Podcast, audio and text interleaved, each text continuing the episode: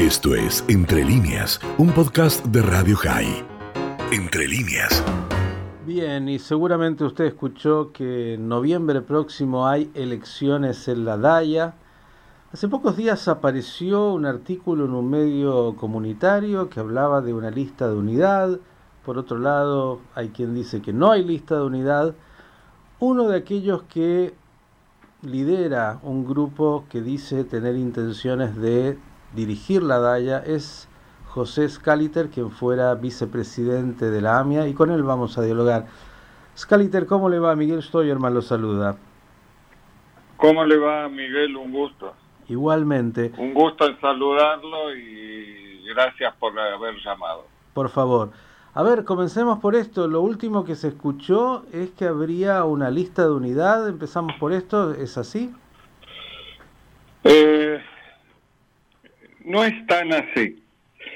Eh, nosotros pensamos que todos debemos trabajar por la unidad comunitaria. Esto significa respetar la idea de los demás, eh, aprender a escuchar, respetar al otro, pero y hay diferencias. Llegado el momento, todos debemos conversar sobre nuestras diferencias y criterios sin agravar y sin descalificar.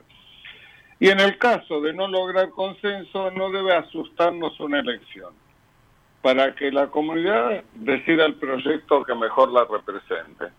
No veo, no veo fácil una unidad en este momento. Ajá, entonces habría elecciones entre distintas eh, eh, agrupaciones o, grupos que pretenden liderar la DAIA? Eh, no, no sé si va a haber elecciones, puede ser que lleguemos a acuerdo. Lo que pasa que desde nuestro espacio queremos eh, cambiar las cosas, un poco refundar la institución, porque a pesar de la buena intención y preocupación de los dirigentes, la DAIA sigue criterios organizativos de acción que son iguales con algunos maquillajes a lo de los tiempos de su fundación. Y hoy la, la sociedad va a una velocidad que no se puede seguir conduciendo una institución sin cambiar, sin innovar, hay que refundarla. Inclusive eh, nosotros pensamos que se debe convocar a los activistas jóvenes. No podemos seguir los mismos dirigentes de con tantos años dando vuelta siempre alrededor como una calecita de las instituciones. Entonces, eh, hay que dar paso a la juventud, hay que cambiar los criterios de gestión sin perder la, los objetivos fundacionales de la DAIA. A ver, Scaliter, eh, porque me parece importante lo que usted está diciendo, más allá de los nombres propios que se han escuchado, el suyo como alguien que quisiera liderar este proceso y ser el presidente, también se escuchó del ex director ejecutivo y ex secretario de Derechos Humanos eh, de la Nación, Claudio Abruj, y del presidente actual, Jorge Knolovich, que quisiera renovar por lo menos lo que hasta ahora se conoce. Pero más allá de los nombres propios, me parece muy importante hablar de los temas de fondo, que generalmente son los que no se hablan, y entonces a lo que usted está apuntando, ¿cuál es su diagnóstico de, eh, en esa, dijo, refundación, pero bueno, qué es lo que la DAIA hoy eh, requiere y cuál es su análisis de la última gestión? Em, no voy a hablar de la última gestión. Eh, todos La, la gestión hizo las cosas lo mejor que sabe y puede mm. y lo habrán hecho con su mejor intención y respeto a los dirigentes que están trabajando, que dan su tiempo y sus conocimientos para hacerlo. No, no coincidimos con algunos este, estilos y con algunas decisiones, pero eh, aportemos a los positivos sin entrar en, críticas a, la, a los que están trabajando y trabajando.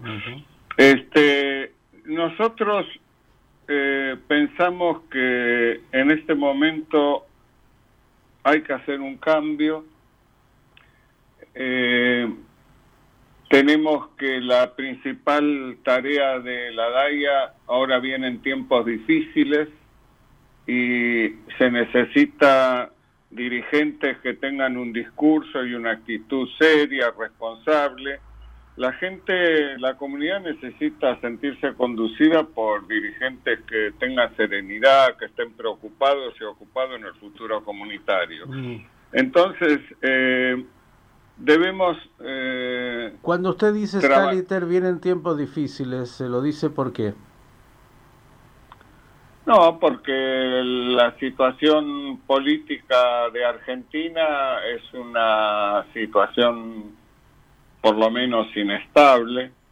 Eh, se presupone que los próximos años eh, va a seguir siendo esta brecha que nos este, divide a los argentinos eh, es complicada, no es positiva la DAIA debe estar por arriba de esa brecha, por arriba de esa brecha, porque tenemos eh, muchas instituciones y tenemos miembros de la comunidad que están de uno o del otro lado, pero eh, intuimos que va a haber tiempos de complicados y queremos estar muy atentos para justamente la función que tiene la DAIA, que es asegurar la continuidad de la vida judía y la seguridad de sus miembros. Eh, Entonces, este, hay que ser muy cauteloso. Bien, eh, usted dijo tenemos algunas diferencias respecto de formas de gestión y también de algunos temas cómo se abordaron.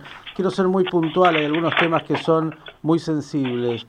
Eh, uno de ellos es la querella de la DAIA que acompaña a un par de familiares respecto del memorándum de entendimiento con Irán y que implica a la vicepresidenta Cristina Kirchner.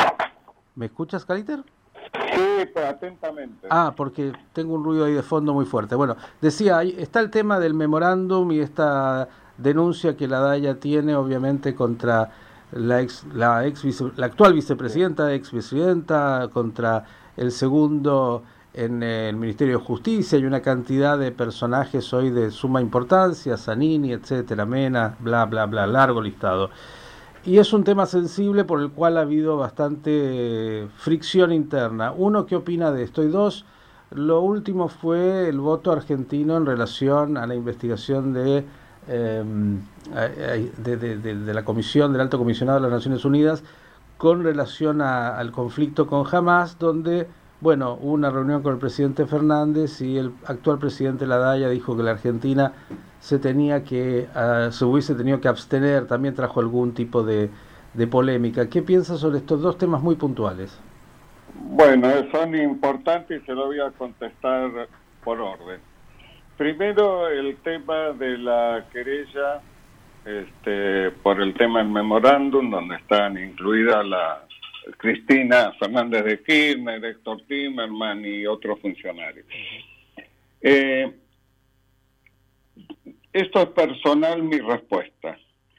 La, la DAIA, como representante política de la comunidad judía argentina, tiene la obligación y el deber moral de activar la denuncia efectuada por el fiscal Nisman para tener claro y, que se determine cuáles fueron los motivos para que se firmara ese tratado. Eh, considero, esto es personal, repito, que desistir de la querella sería un gesto de obsecuencia, poco digno, y que no es el sentir de la mayoría de los miembros de nuestra comunidad. Además, le quitaría credibilidad a la institución.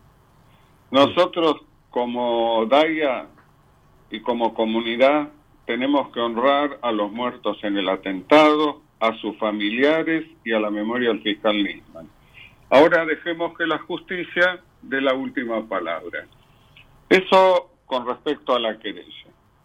Con respecto a, a, la, a la actitud de, de Argentina en, en alguna de las últimas votaciones en la ONU, la DAIA siempre debe plantear a las autoridades nacionales, en cada momento que estos hechos ocurran, pero en forma clara, en forma contundente, su malestar y su preocupación por esta política. Además, no debemos olvidarnos que se debe insistir que en todos los foros que la DAIA puede intervenir y ante las autoridades, que se declare a Hamas como un grupo terrorista islámico, porque su objetivo es la destrucción de Israel y tal cual como lo reconocieron la mayoría de los gobiernos occidentales, la Unión Europea, Estados Unidos y otros. Esa es eh, mi posición con respecto a estos dos temas. Bien. Scaliter, eh, vamos a tener oportunidad de seguir, obviamente, hasta noviembre falta mucho. ¿Quién lo, ¿Quiénes lo acompañan en, en, en, esta, en este grupo que pretende liderar una DAIA distinta? Ah, eh, gente joven, eh, todavía no podemos dar, no que no podemos, estamos trabajando, gente joven perteneciente a los colegios, algunos a las sociodeportivas, este, un grupo muy amplio. Nosotros, con la gente que estamos hablando, con, prácticamente estamos iniciando conversaciones con todas las instituciones, no vamos a pedir votos por cargos. Le pedimos que nos recomiende la mejor gente y vamos a poner a la mejor gente en cada cargo. No vamos a repetir esa rosca de siempre, dame, eh, dame tu voto, ¿qué querés? Un vicepresidente, dos vocales, o sea, este cambio de figuritas que eh, le hace mucho mal a la institución. Así que eh, estamos formando un lindo grupo con mucha gente nueva, otros con experiencia, para darle una respuesta distinta a la comunidad. Bien, eh, vamos a tener oportunidad, como digo, de, seguir profundizando. Obviamente los temas no se agotan. Eh, usted lo ha dicho, de alguna manera también los vicios de la política argentina que se han incorporado también de alguna forma a los vicios de la política comunitaria y es, un, ah, y es un tema también que debería ocuparnos, preocuparnos, además de, bueno, como usted decía, hay que repensar modelos, un mundo distinto es el que nos toca, un mundo que requiere también de estructuras profesionales y eso requiere también de los recursos, todo un desafío enorme que tiene la comunidad y su representación política en términos de la DAIA.